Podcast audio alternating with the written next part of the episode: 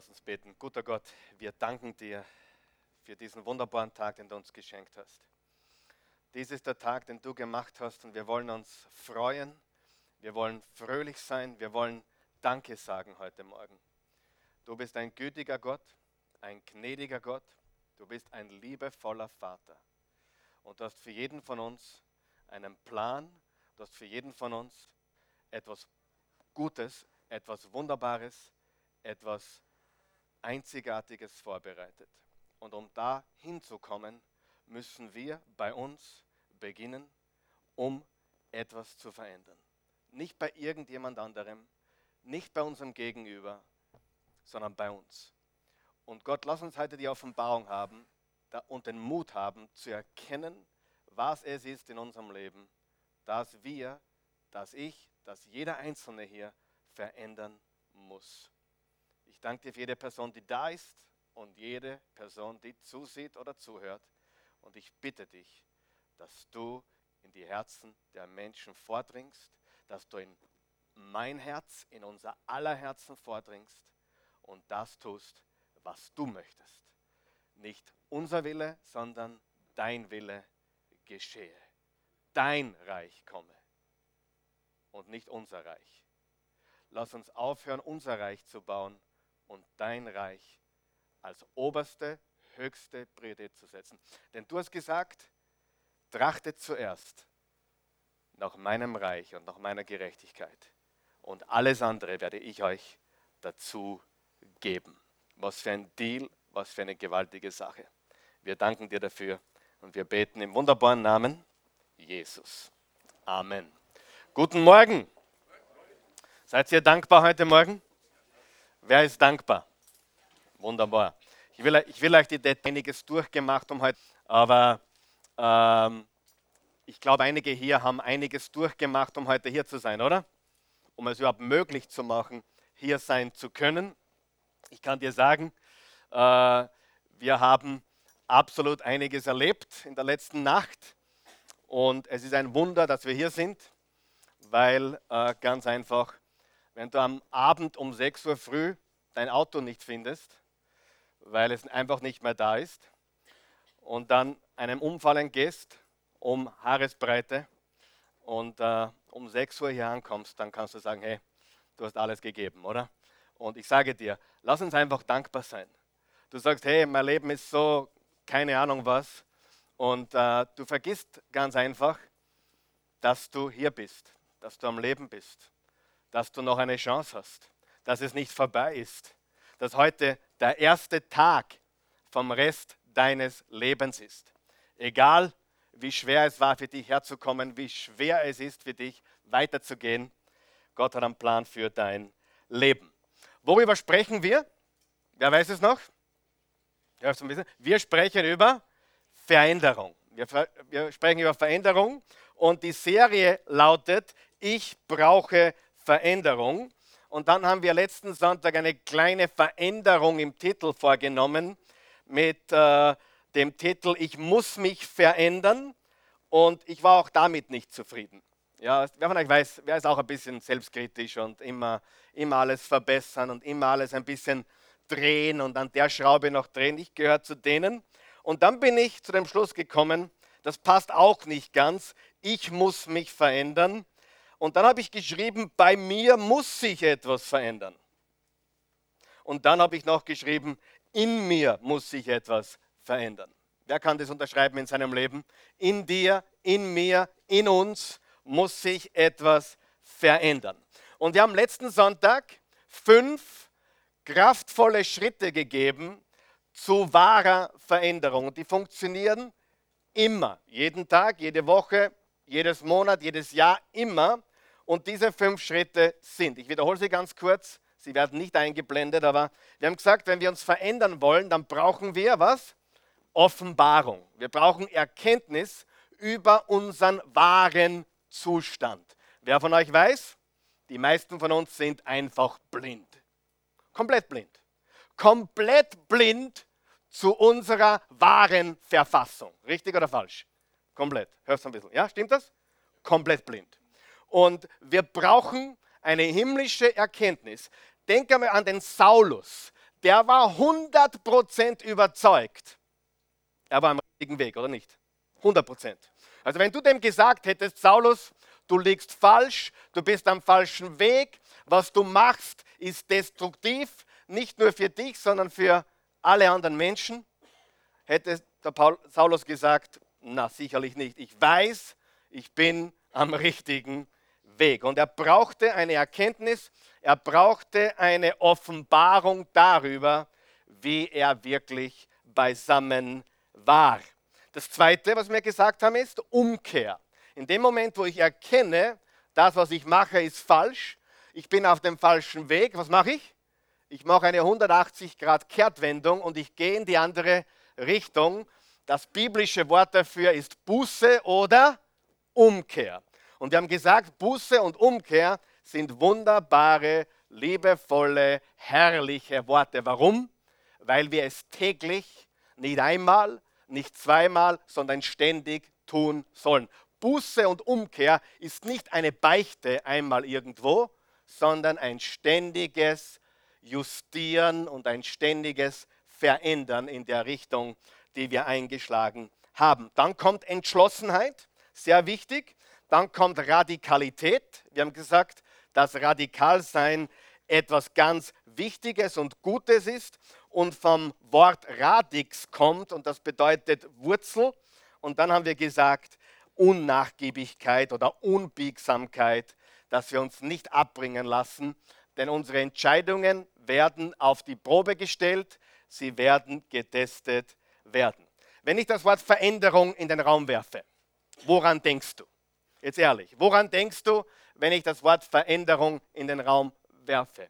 Ich habe mir einige Worte aufgeschrieben, fünf um genau zu sein, die alle mit U beginnen. Ich habe an mich gedacht, ich habe an euch gedacht, ich habe an Menschen gedacht, die ich kenne und ich bin draufgekommen, wenn Menschen das Wort Veränderung hören, denken sie an Umschichten, irgendwas umschichten oder irgendwas umräumen. Wer kennt diese Menschen, die nicht zufrieden sind mit sich selber und daher räumen sie die Garage auf? Und dann fühlen sie sich besser. Aber hat sich irgendwas verändert? Natürlich nicht. Aber sie haben ein besseres Gefühl, weil sie umgeschichtet haben, weil sie umgeräumt haben, weil sie umorganisiert haben, weil sie umdisponiert haben, weil sie umgeordnet haben. Und in Wahrheit hat sich gar nichts verändert. Sie haben nur ein bisschen herumgeschoben. Ja? Wer kennt aber Herumschieber? Sie schieben Dinge herum und glauben, damit haben sie was verändert. Natürlich gibt dir das ein wunderbares Gefühl, wenn du gerade aufgeräumt hast oder wenn du gerade was erledigt hast. Aber das heißt nicht, dass sich in deinem Leben irgendwas verändert hat. Viele glauben, sie brauchen einen anderen Partner, sie brauchen äh, eine andere Wohnung, ein anderes Haus, einen anderen Pastor, egal. Und sie glauben, dass sie damit ihr Problem verändern. Und das Problem ist immer das gleiche. Glaubt es mir, ich habe das immer wieder und immer wieder gesehen. Letztendlich siehst du immer die gleiche Person im Spiegel. Und der Name dieser Person steht in deinem Reisepass oder auf deinem Führerschein, weil diese Person nimmst du überall mit. Und wenn du nur umschichtest, umordnest, umräumst, auswechselst, dann änderst du gar nichts auf lange Sicht, sondern nur temporär änderst du etwas, aber ich sage dir was, langfristig wird es nicht besser und es wird auch nicht gleich bleiben, sondern es geht definitiv abwärts. Wer von euch weiß, wir gehen abwärts? Automatisch. Wirklich? Ich dachte, ich werde besser. Na, du wirst älter, du kriegst mehr Falten, du wirst ein bisschen dicker, du wirst ein bisschen langsamer oder geht es nur mir so? Die Augen lassen nach, du glaubst, Stillstand ist Fortschritt? Nein, das ist wie bergauf Radl fahren. Hör mir auf zum Treten und schau, was passiert. Du, du, du rollst nicht weiter. Ja, du rollst runter. Und das tun viele Menschen. Ich habe es getan, du hast es getan, wir haben es alle getan, richtig? Umräumen, umschichten, umorganisieren, umdisponieren und äh, auswechseln von Umständen, Personen oder Arbeitsplätzen oder Situationen. Und letztendlich gibt es eine ganz wichtige Sache, die wir vergessen haben. Eines der wichtigsten Dinge für ein erfolgreiches Leben ist zu bleiben. Nicht überall, Bitte, wenn du irgendwo wirklich äh, äh, Probleme hast, die dein Leben, wenn du in einer Ehe bist oder wenn du in einer Beziehung bist, wo du missbraucht wirst, dann renn bitte. Ja? Amen? Renn. Geh nicht, renn. Bring die Kinder in Sicherheit, tu, was du musst. Aber wer von euch weiß, die meisten Menschen rennen viel zu früh. Und deswegen erleben sie nicht, was sie erleben können. Und Jesus hat gesagt, wenn ihr bleiben werdet an meinem Wort, seid ihr wahrhaftig meine Jünger. Wenn ihr bleibt, bleibt an mir, bleibt. Ich bin der Weinstock, ihr seid die Reben, bleibt an mir und ihr werdet reiche Frucht tragen. Nächste Woche werden wir über sieben Entscheidungen sprechen und eine davon heißt bleiben. Okay? Also bereite dich darauf vor. Die gute Nachricht ist, dass Gott Jesus sandte, weil wir uns eben nicht verändern können und uns auch nicht verändern konnten, hat Gott Jesus Christus gesandt, um uns zu verändern. Kann Gott einen Menschen verändern? Ja oder nein? Das haben wir uns letzte Woche angeschaut. Eine Veränderung wie bei Saulus. Eine Veränderung wie vielleicht auch in deinem Leben. Ich kenne hier ein paar Leute, die wirklich eine gewaltige Veränderung, eine gewaltige Metamorphose erlebt haben. Das kann nur Gott. Das kommt nicht durch menschliches Umschichten, Umordnen, Umräumen, Umorganisieren oder Umdisponieren. Gott verändert Menschen. So, und jetzt passt gut auf. Das passiert in einem Augenblick. Die Raupe wird zum Schmetterling. I believe I can fly. I believe I can fly. Ja, spare ich das, ja? Äh, aber die Raupe wird zum Schmetterling die Metamorphose. Wir werden, Jesus hat gesagt, wer an mich glaubt, wird neu geboren. Neu geboren. Neu geboren. Die neue Geburt.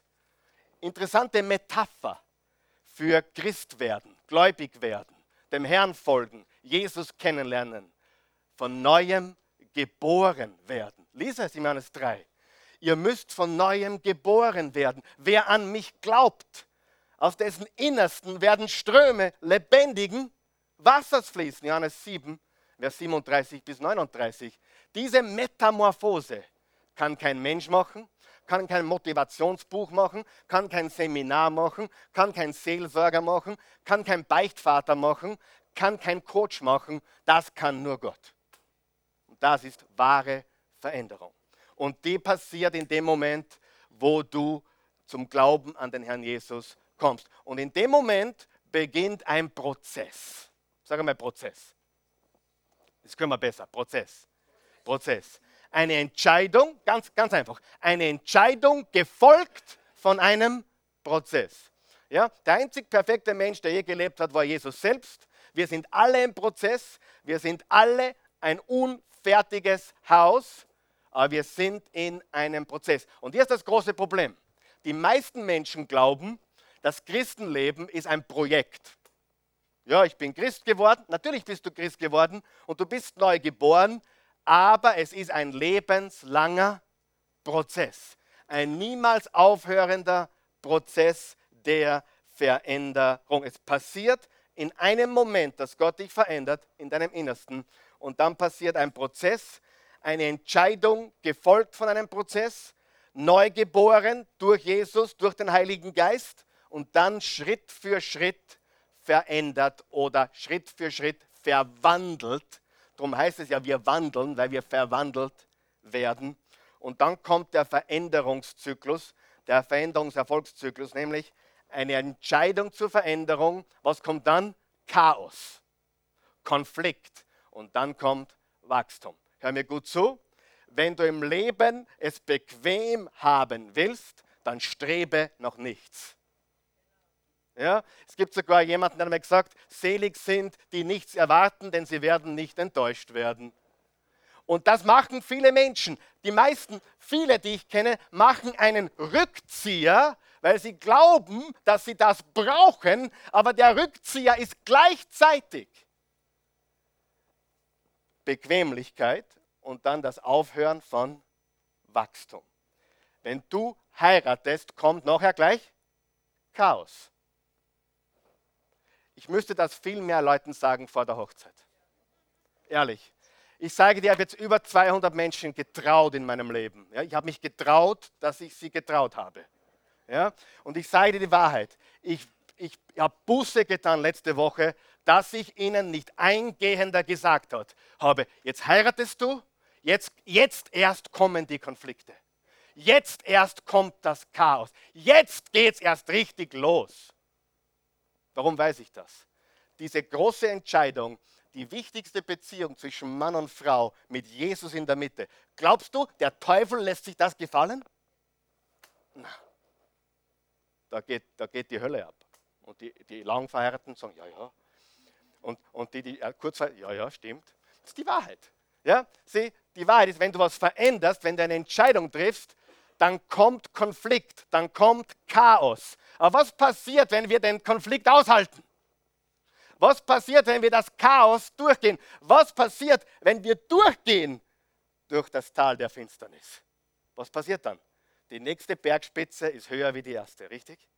Ja, nur die meisten schmeißen das Handtuch. Kurz vorm Durchbruch, kurz vor der Harmonie, kurz bevor sie die, die Gewohnheit gebrochen haben, kurz davor.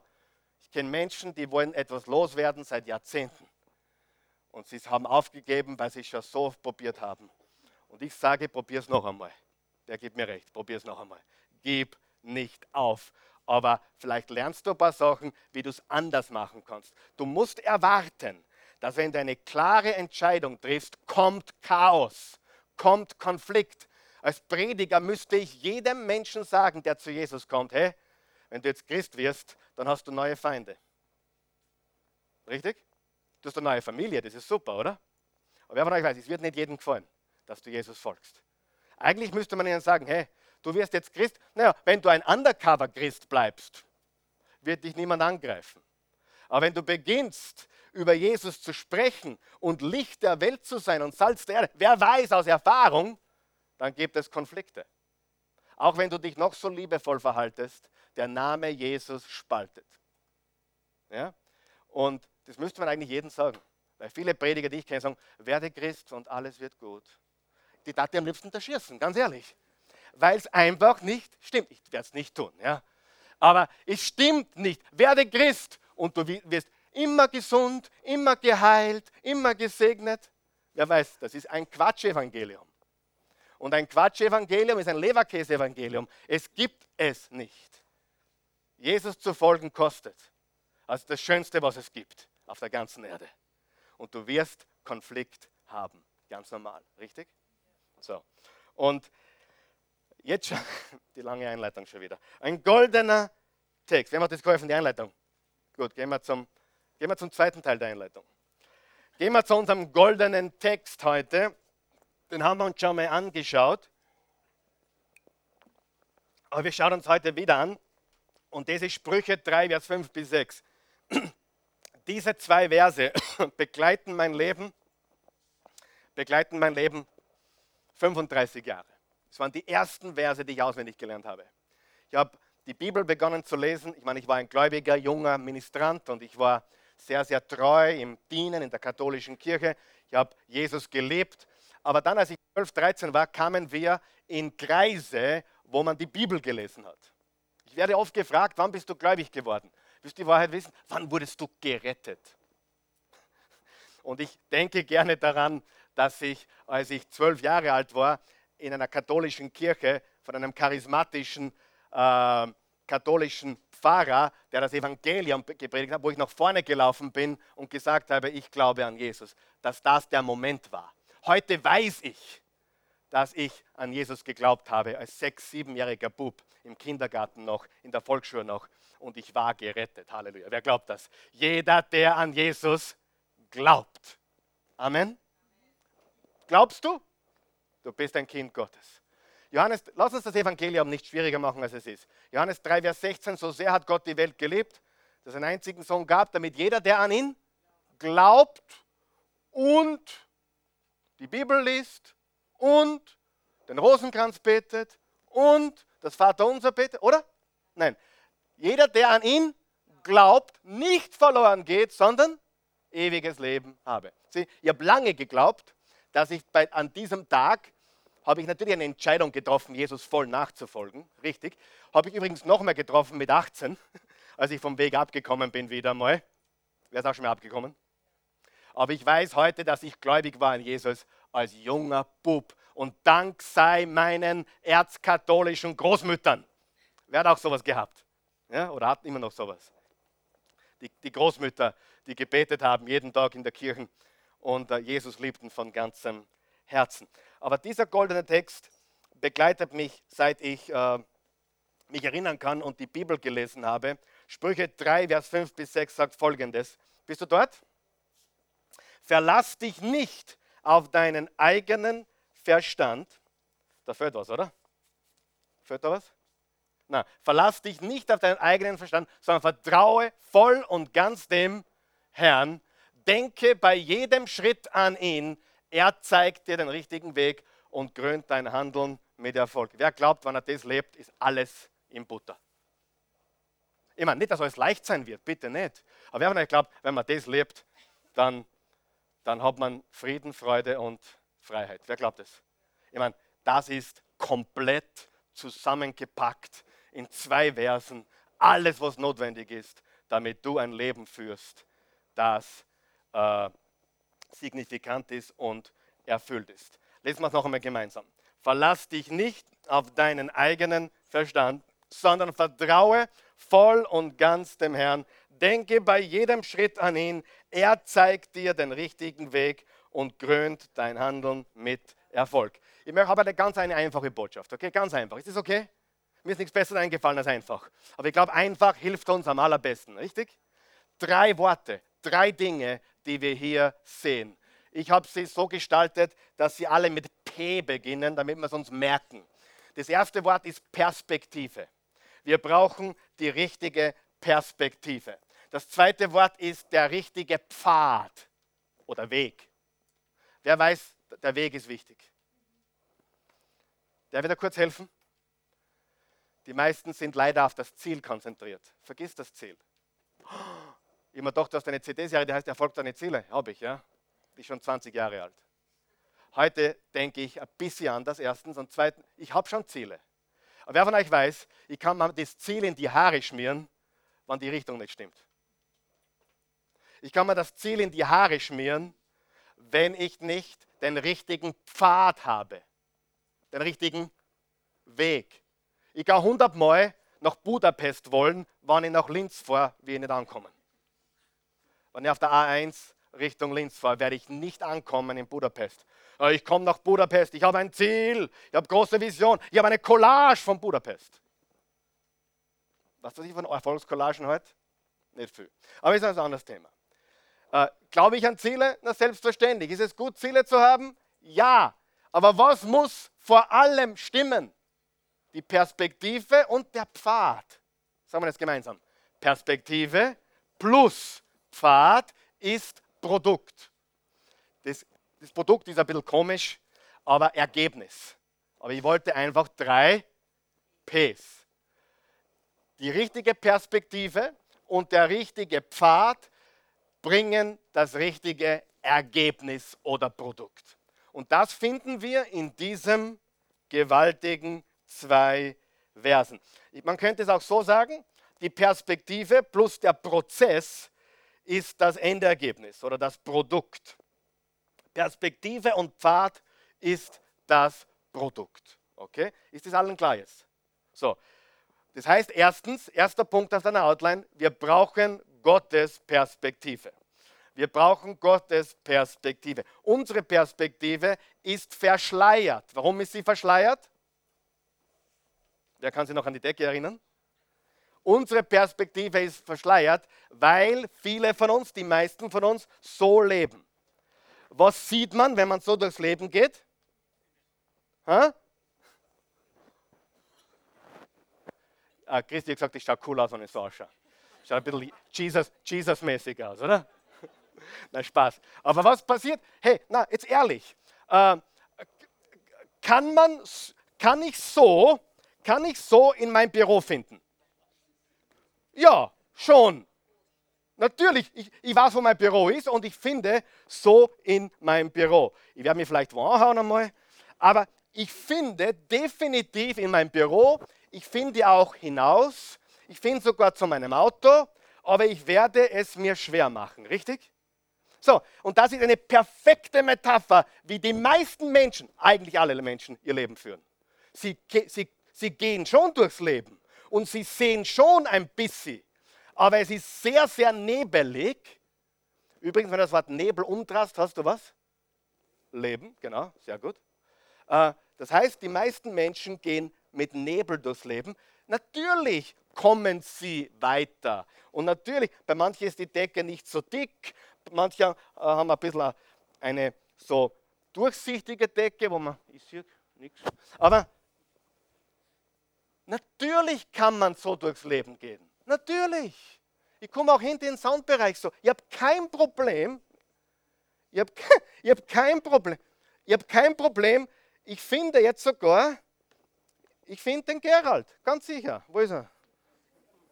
Da ist er. Ja, ich finde, ich finde ihn. Aber ich tue mir schwer, richtig? So, jetzt habe ich die Möglichkeit, äh, weil das ist meine Perspektive. Das ist Leben aus meiner Perspektive. So wie ich das Leben sehe, so wie ich leben will, das, was ich machen will. Und wenn ich aber aufdecke, dann beginne ich zu sehen, und wer glaubt, das ist ganz was anderes. Jetzt kann ich das Leben marschieren, ganz anders. Und ich haue mir nicht überall die die, die Haxen an und ich tue mir nicht überall weh.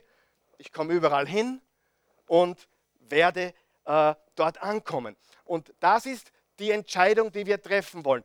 Wollen wir unsere eigene Perspektive und ein bisschen nebelig? Hey, sieh, du fragst dich, warum manche Menschen nicht wissen, wen sie heiraten sollen? Warum? warum na, jetzt ehrlich. Ja, ich bin jetzt ganz begeistert, weil äh, die wissen, bevor ich geheiratet habe, haben wir Tag und Nacht die Bibel gelesen. Und was sagt Psalm 119, Vers 105? Dein Wort bringt Licht. Hast du das noch nie gelesen? Dein Wort bringt. Hey, du willst wissen, wenn du heiraten solltest? Nicht so. Sicherlich nicht so. Du heiratst wieder einen Falschen. Ja, glaub es mir, es ist so. Du heiratst wieder einen Falschen, du greifst wieder zum Falschen, du glaubst wieder das Falsche, weil du nach deinen eigenen Maßstäben, nach deinen eigenen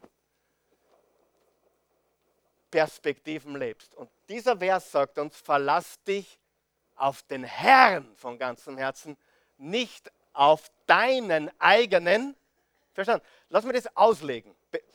Das heißt, die Perspektive muss Gottes Perspektive sein, nicht meine, nicht deine. Die Perspektive muss sein, Gott, was du willst, nicht was ich will.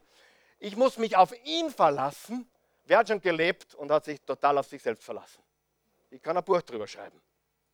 Ja, ich kann wirklich was drüber schreiben. Ich weiß, wie das ist, wenn man in eigener Kraft lebt wenn man versucht, die Dinge hinzudrechseln, wenn man versucht, selbst das zu verändern. Ich weiß, wie das geht. Ja, aber es ist immer das Gleiche. Es erfüllt nicht und letztendlich passt es nicht. Das heißt, ich muss abdecken oder aufdecken und dann kann ich sehen. Und wenn ich sehen kann, dann werde ich das beste Leben führen, das Gott für mich bereit hat. Macht das einen Sinn? Sie? Leben die meisten Menschen so? Leben die meisten Menschen so? Ja oder nein? Ja. Manche leben so. Superman. Ich bin besser als alle. Für mich gilt das nicht, weil ich stehe über den Dingen. Das gleiche in grün. Das gleiche in grün. Verstehst du? Falscher Mantel. Was für einen Mantel kriegen wir, wenn wir Jesus annehmen? Einen weißen den Mantel der Gerechtigkeit Gottes. Sieh, du brauchst nicht gerecht sein in deiner eigenen Gerechtigkeit. Er macht dich gerecht und kleidet dich ganz in weiß. Das ist das Evangelium übrigens. Das Evangelium bedeutet, er nimmt deine Decke und nimmt sie dir weg, weil du aufdeckst, und dann deckt er dich zu mit weiß, frei von Schuld, frei von Scham, frei von Schande und voller Gewissheit, frei von Angst und voll seiner Gerechtigkeit. Macht das einen Sinn? Das heißt, wir brauchen Gottes Perspektive. Wiederholen wir die drei Worte nochmal. Perspektive plus Pfad ist Produkt. Gottes Perspektive plus der richtige Pfad ist das richtige Ergebnis. Das richtige Ergebnis. Du brauchst, du kannst dein, deine Ziele in die Haare schmieren, wenn du die falsche Perspektive hast und den falschen Pfad. Sich auf sich selbst zu verlassen, führt in letzter Instanz zu Selbstbetrug, zu Selbstzerstörung und darum müssen wir aufdecken und damit wir das Ganze aus Gottes Sicht sehen können. Okay? Wir brauchen Gottes Sicht, wir brauchen Gottes Perspektive, wir brauchen Gottes Denken. Weil sonst, nächster Vers, Sprüche 14, mancher Mensch hält seinen Weg für den richtigen, aber am Ende führt er ihn in den Tod. Wer, wer kennt sich da wieder? Wer hat schon mal geglaubt, mein Weg ist der richtige? Ich weiß, ich bin am richtigen Weg. Ich glaube, ich mache das Richtige. Mancher Mensch hält seinen Weg für den richtigen, aber am Ende führt er ihn in den Tod. Und dann Römer 12, Vers 2, diesen Vers kennen wir auch schon. Fügt euch nicht ins Schema dieser Welt, sondern verwandelt euch durch die Erneuerung eures Sinnes, dass ihr zu prüfen vermögt, was der Wille Gottes ist, das Gute und Wohlgefällige und Vollkommene. GWV, das Gute, Wohlgefällige und Vollkommene. Der gute Wille Gottes, der wohlgefällige Wille Gottes und der vollkommene Wille Gottes. Und ich glaube von ganzem Herzen, ehrlich, ich meine das jetzt ganz ernst, wenn du Sprüche 3, Vers 5 und 6 auswendig lernst, ja, bis nächste Woche, okay? Das kann jeder. Wenn du diese zwei Verse auswendig lernst, bleiben wir es nochmal kurz ein, diese beiden Verse. Sprüche 3, Vers 5 und 6. Wenn du die auswendig lernst, hier hast du deine Landkarte. Und, und weißt du, weißt du, was interessant ist? Der Salomo hat es geschrieben, richtig? Wer weiß, zu welchem Zeitpunkt er es geschrieben hat? In der absoluten Blüte seines Lebens. Ah, ich habe hab das gelesen und mir gedacht, Salomo, du bist, du, bist, du bist arg, im positiven Sinne. Ein König, der nicht Millionen hat und nicht Milliarden, sondern Zillionen. Zur Zeit Salomos war das Silber wertlos und Gold so viel da, dass alles vergoldet wurde. Der reichste Mann, der je gelebt hat. Brauchst nicht in irgendeinem Buch lesen. Dieser Mann, Salomo, war der reichste Mann, der je gelebt hat. Der König von Israel. Und in der Blüte seines Lebens, wo er alles in der Hand hatte, wenn er gesagt hat, hey, spring, dann haben die Leute gesagt, wie hoch? Der hat der hat alles gehabt. Der hat alle Macht gehabt, alles Geld gehabt und er sagt, verlass dich auf den Herrn. Cool, oder? Wer von euch weiß, das ist gar nicht, so, gar nicht so leicht, wenn du alles hast, wenn du dich mächtig wähnst, fühlst, zu sagen, ich verlasse mich auf den Herrn. Meistens rennen wir zu ihm, wenn es uns zu, äh, wenn es uns wieder schlecht geht. Aber er sagt, verlass dich auf den Herrn. Und hör mir gut zu, der Austragungsort, der Austragungsort deiner Schlacht ist in deinen Gedanken. Und jeder hat eine Schlacht. Jeder hat einen Ring. Also ich meine jetzt einen Boxring. Ich, ich, plane eine Serie, wo wir da einen Boxring aufstellen und, und ich werde eine Serie machen, die heißt Der Ring. Du hast vielleicht einen Ehering, aber ich meine nicht diesen. Ich meine einen Boxkampf. Vielleicht hast du einen finanziellen Boxring. Vielleicht hast du einen mentalen, emotionalen, psychischen Boxring. Richtig? Vielleicht hast du einen körperlichen Boxring. Wer weiß, dass jeder einen Ring hat? Einen Boxring, einen Kampf, ein Schlachtfeld. Und der Austragungsort ist in deinen Gedanken. Und daher brauchen wir Gottes Gedanken, äh, Gottes Sicht der Dinge und Gottes Perspektive der Dinge. Das führt mich zum zweiten Punkt. Was ist der erste Punkt? Gottes Perspektive. Der zweite Punkt ist der tägliche Pfad. Der tägliche Pfad. Der tägliche Pfad, der tägliche Weg. Denke bei jedem Schritt an ihn. Er zeigt dir den richtigen Weg und krönt dein Handeln mit Erfolg der tägliche Pfad. Ich kann es nicht überbewerten, wie wichtig es ist, was du jeden Tag machst. Und wie heißt der Titel der heutigen Botschaft? Hat jemand genau aufgepasst? Klein, aber groß. Noch einmal, ich predige heute gegen meine eigenen CDs. Vergiss deine Ziele. Achte auf die kleinen Schritte. Achte auf die kleinen Schritte. Die, die, die Ziele kannst du in der Pfeifen rauchen, wenn du in die falsche Richtung gehst. Richtig? Du kannst es hundertmal wollen, du kannst es hundertmal am Kühlschrank picken, du kannst es hundertmal aufschreiben. Du musst auf den täglichen Pfad achten. Ja oder nein? Und mein Lieblingsbuch dazu ist von Dr. John Maxwell. Ich kenne ihn. Er ist ein wunderbarer Mann. Und er hat ein Buch geschrieben, das heißt, das heute zählt. Und er beschreibt in dem Buch zwölf Dinge täglich zu tun. Täglich, nicht übermorgen, heute. Nicht einmal in der Woche, heute. Äh, nicht sieben Äpfel am Samstag, sondern jeden Tag einen. Wer kennt das Sprichwort? An apple a day keeps the doctor away. Kennst du das? An apple a day keeps the doctor away. Nicht sieben Äpfel am Samstag halten den Arzt fern. Ja? Vergiss die sieben Tage, vergiss die, kriegst Durchfall. Und wenn du Marathon trainieren willst, ich habe einen Marathon absolviert, ich habe ihn beinahe nicht überlebt, aber, ja, wer ist froh, wer ist nicht froh, okay, ja, machen wir um, aber Marathon trainieren tust du nicht, indem du Marathon laufst. Hast du mich gehört? Marathon trainieren tust du nicht, indem du Marathon laufst.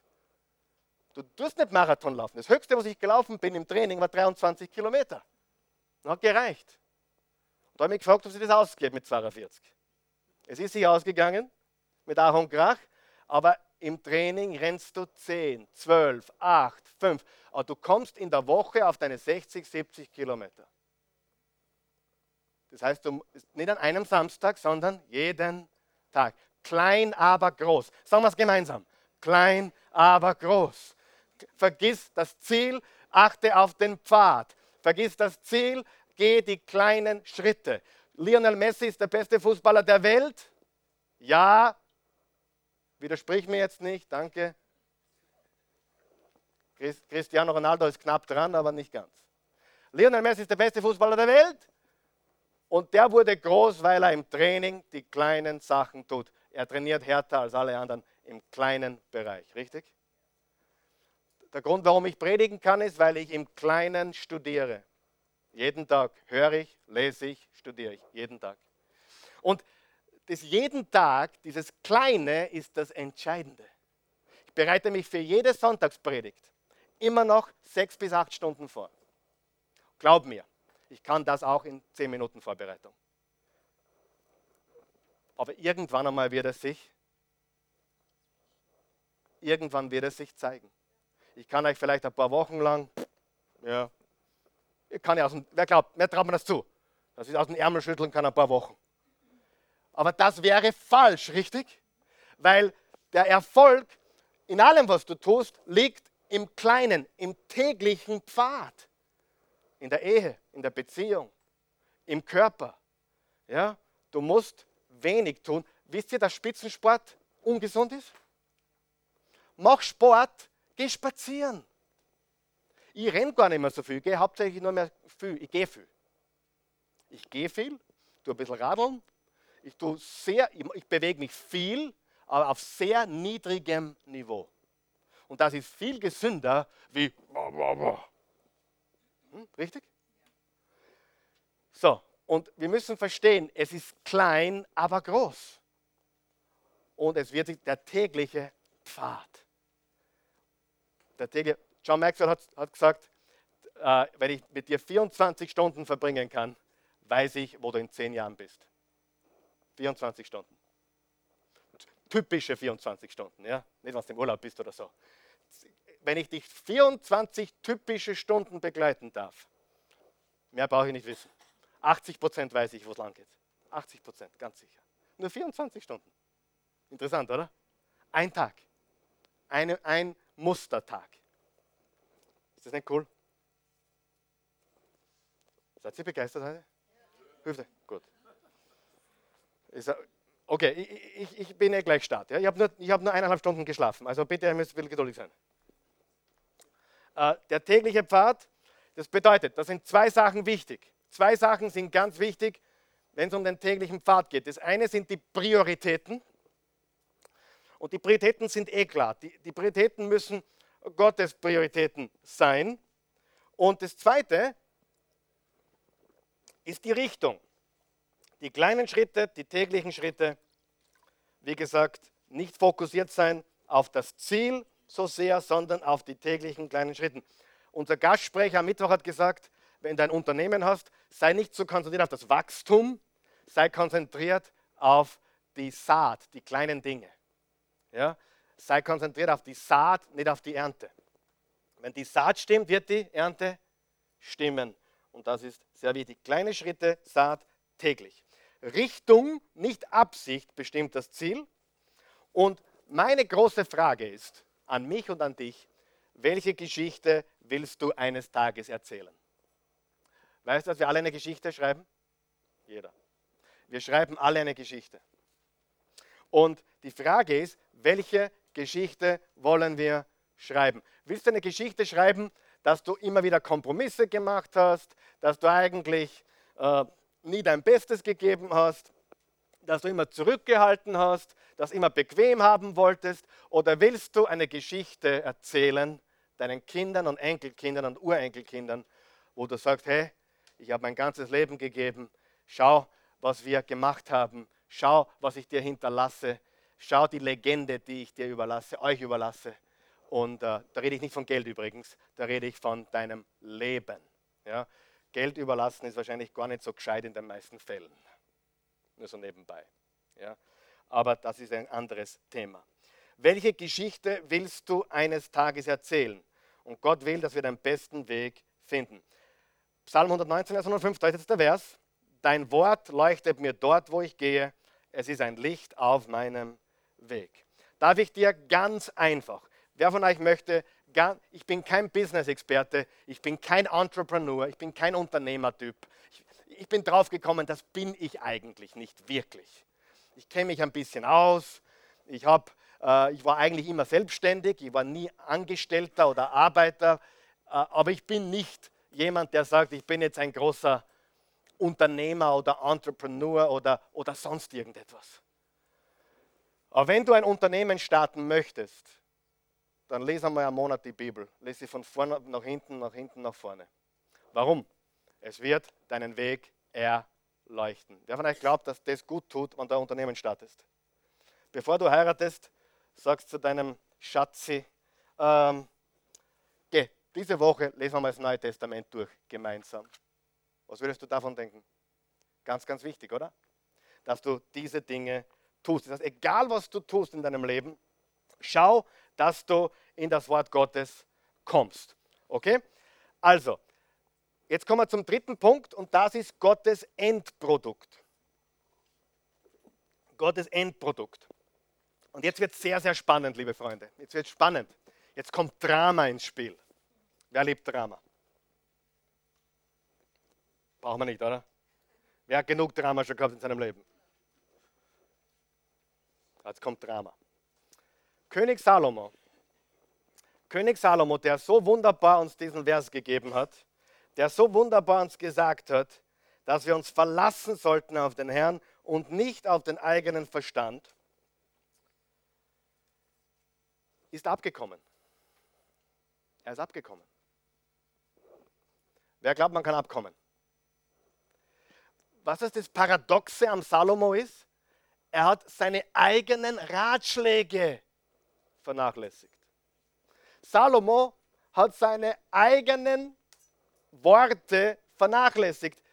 Er ist abgekommen. Wer von euch weiß, es ist leichter, es zu predigen, als zu leben. Ich weiß das. Und das ist einfach die Realität. Viel leichter, es zu predigen, als es zu leben. Und jeder Prediger, der was anderes sagt, lügt euch mitten ins Gesicht. Salomo hat sich von seinen eigenen Prinzipien abgewandt. Die Geschichte sehen wir im 1. Könige Kapitel 11 und die lesen wir jetzt gleich vier Verse. Und danach ist das Reich auseinandergebrochen. Kennst du die Geschichte? Das Reich wurde gespalten aufgrund von Entscheidungen von Salomo, dem weisesten Mann, der je gelebt hat. Er hat zwar am Ende seines Lebens nochmal die Kurve gekriegt, aber er ist abgekommen. Er ist abgedriftet. Lesen wir es. 1. Könige 11, Vers 1. Neben der Tochter des Pharaos heiratete König Salomo noch viele andere ausländische Frauen. Da können wir jetzt schon stehen bleiben und sagen, oh, oh. Viele ausländische Frauen. Das Ausländische ist überflüssig, meiner Meinung nach. Viele Frauen reicht schon, oder? Wer weiß, eine Frau ist schwer. Na Spaß. Wer weiß, ein, ein Mann ist doppelt schwer. Sagen wir so, eine Frau ist mehr als genug. Dass man sie hegt und pflegt und schaut, dass sie gut geht. Ähm, ich sage nur, ich weiß das. Aber er heiratete viele andere ausländische Frauen. Das war damals üblich. Polygamie war damals gang und gäbe. Und dann steht weiter, darunter Moabiterinnen, Amoriterinnen und Edomiterinnen, Frauen aus Sidon und aus dem Volk der Hethiter. Er tat es, obwohl der Herr den Israeliten ausdrücklich verboten hatte, mit sich mit diesen Völkern zu vermischen. Sie sollten nicht untereinander heiraten, weil die Israeliten von ihren ausländischen Ehepartnern zum Götzendienst, andere Götter, verführt werden könnten. Salomo aber hing mit großer Liebe oder Lust an seinen Frauen. Er hatte 700 Frauen. Na stopp, ich habe diesen Gedanken weitergesponnen. Das sind 700 Schwiegermütter.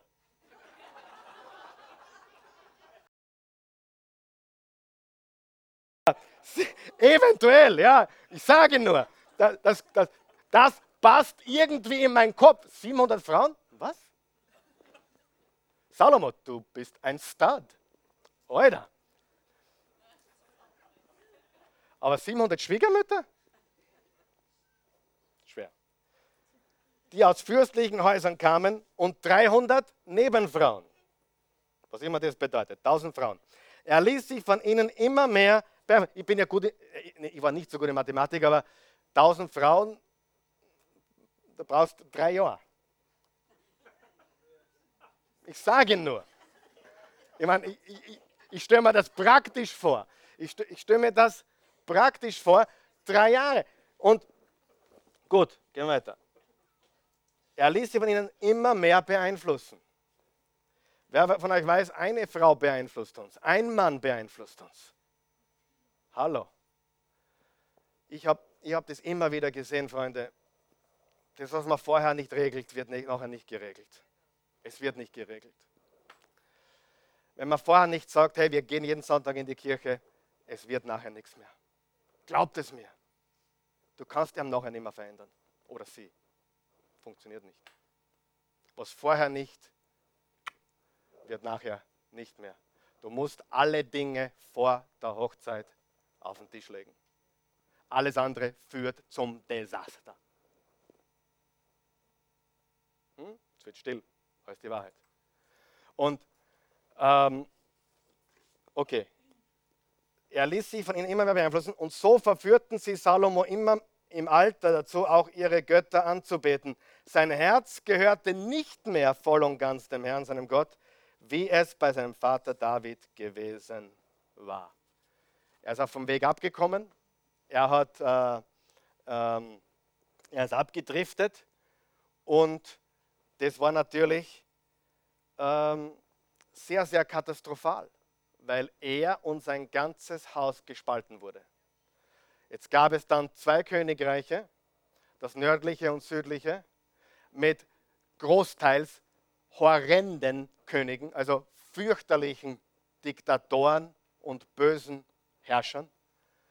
Und man kann es zurückführen zu dem Zeitpunkt, wo Salomo sich abgewandt hat von dem Herrn. Aber er ist Gott sei Dank im, im Kohelet 12 steht, er ist zurückgekommen und er hat äh, Gott wieder in sein Leben eingeschlossen. Wer von euch glaubt, Gottes Weg ist der beste? Der absolut beste. Und zum Abschluss möchte ich euch drei Fragen stellen. Bitte aufschreiben. Drei Fragen. Wem vertraue ich? Also aufgrund dieser heutigen Botschaft, wem vertraue ich? Was denke ich? wohin gehe ich? Wem vertraue ich? Was denke ich? Wohin gehe ich? Wem vertraue ich? Was denke ich? Und wohin gehe ich? Das sind drei ganz wichtige, wichtige Fragen, weil Veränderung ist eine Ansammlung von Entscheidungen. Eine Ansammlung von Entscheidungen. Und nächsten Sonntag reden wir über sieben Entscheidungen. Über sieben Entscheidungen und damit schließen wir dann die Serie ab. Aber nächste Woche gibt es sieben Entscheidungen, ganz kurz, die uns dabei helfen, dieses Leben, das wir möchten und Gottes Beste ist, äh, diesen Weg einzuschlagen, darauf zu bleiben und vor allem dran zu bleiben. Weil eines ist klar, es wird nicht leicht, aber es ist das Beste, es ist der beste Weg. Lass uns aufstehen. Ja, guter Gott, wir danken dir für diesen wunderbaren Tag, den du uns geschenkt hast. Danke für dein, dein Wort. Danke für deine Wahrheiten. Danke für das Leben, das du uns anbietest. Es ist das Beste. Es ist der beste Weg. Und ich glaube, wir haben heute verstanden, ich glaube, wir haben heute erkennen dürfen, dass wir deine Perspektive brauchen, dass wir nicht, nicht sehen können, nicht erkennen können, was der richtige Weg ist, dass wir gar nicht erkennen können, mit wem wir zusammen sein sollen, wen wir heiraten sollen, wo wir arbeiten sollen, was wir tun sollen, weil so viel Nebel in unserem Leben ist, weil so viel, weil wir so zugedeckt sind, so, so eingeschlossen sind in unserem eigenen Denken und in unserer eigenen Perspektive. Und Gott, ich bitte dich, dass du uns hilfst, immer mehr die Decke wegzuwerfen und zu sagen, hey, ich will, ich will ins Licht und ich will klar sehen und ich will die Entscheidungen treffen, die du für mich bereitet hast. Und ich glaube auch Gott, dass wir erkannt haben, dass es die kleinen Dinge sind, die uns groß machen. Nicht die großen Dinge machen uns groß. Nicht die großen äh, extravaganten, explosiven, revolutionären Ideen verändern unser Leben. Nein, nein, nein, nein, nein. Die kleinen täglichen Schritte, die tägliche Saat, das, was wir immer wieder tun, in der Beziehung, in der Arbeit, in allen Bereichen des Lebens. Und dass die richtige göttliche Perspektive mit dem richtigen täglichen Pfad zum richtigen Endprodukt führt. Das glauben wir und darauf verlassen wir uns. Verlass dich auf den Herrn von ganzem Herzen und vertraue nicht auf deinen eigenen Verstand. Bei jedem Schritt, bei allen deinen Schritten, denke an ihn. Denke an ihn.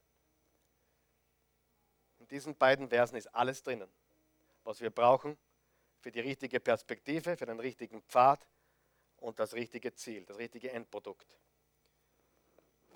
Ich hoffe, du nimmst meinen Challenge an, dass du diesen Vers, diese beiden Verse auswendig lernst, dass du sie inhalierst, dass du sie verinnerlichst, dass du immer wieder daran denkst, hey, auf, auf sich selbst verlassen führt zu Selbstzerstörung. Sich auf Gott verlassen führt zum besten Leben. Wenn du hier bist heute Morgen oder zusiehst, jetzt diese Botschaft und hast noch keine persönliche Beziehung zu Jesus Christus, dem Sohn Gottes, dem einzigen, wahren, lebendigen Gott. Ich glaube das von ganzem Herzen. Dann lade ich dich jetzt ein, ihn anzunehmen und ihn zum Herrn und Erlöser deines Lebens zu krönen. Die Bibel sagt im Römer 10, Vers 9, wenn du mit dem Mund bekennst, Jesus ist Herr, mit dem Herzen an seine Auferstehung glaubst, bist du gerettet. Die Bibel sagt, Wer den Sohn hat, hat das Leben. Wer ihn nicht hat, hat das Leben nicht. Lass uns beten, um den Menschen zu helfen. Bete mit uns, wenn du Jesus annehmen möchtest. Guter Gott, danke für deinen Sohn Jesus Christus. Ich glaube, dass du Jesus gelebt hast, dass du eine historische Person bist? Dass du hier auf dieser Erde gegangen, gegangen bist, gelebt hast, ein sündenfreies Leben, dass du Menschen für ihre Sünden, dass du für ihre Sünden bezahlt hast? Am Kreuz? Auch für meine, dass du begraben wurdest, dass du am dritten Tage auferstanden bist, dass du heute lebst. Ich, ich bitte dich, Jesus, lebe in mir. Ich gebe dir mein Leben. Ich nehme deins. Ich gehöre dir. Jesus, ich bekenne dich als meinen Herrn Erlöser. Ich werde jetzt völlig verändert. Und ich bin bereit, den Prozess zu gehen, der Veränderung. Mich auf dich zu verlassen, nicht auf mich selbst. Von ganzem Herzen auf dich zu vertrauen, mit meinen Gedanken und Gefühlen. Ich gehöre dir. In Jesu Namen. Amen. Danke, Jesus.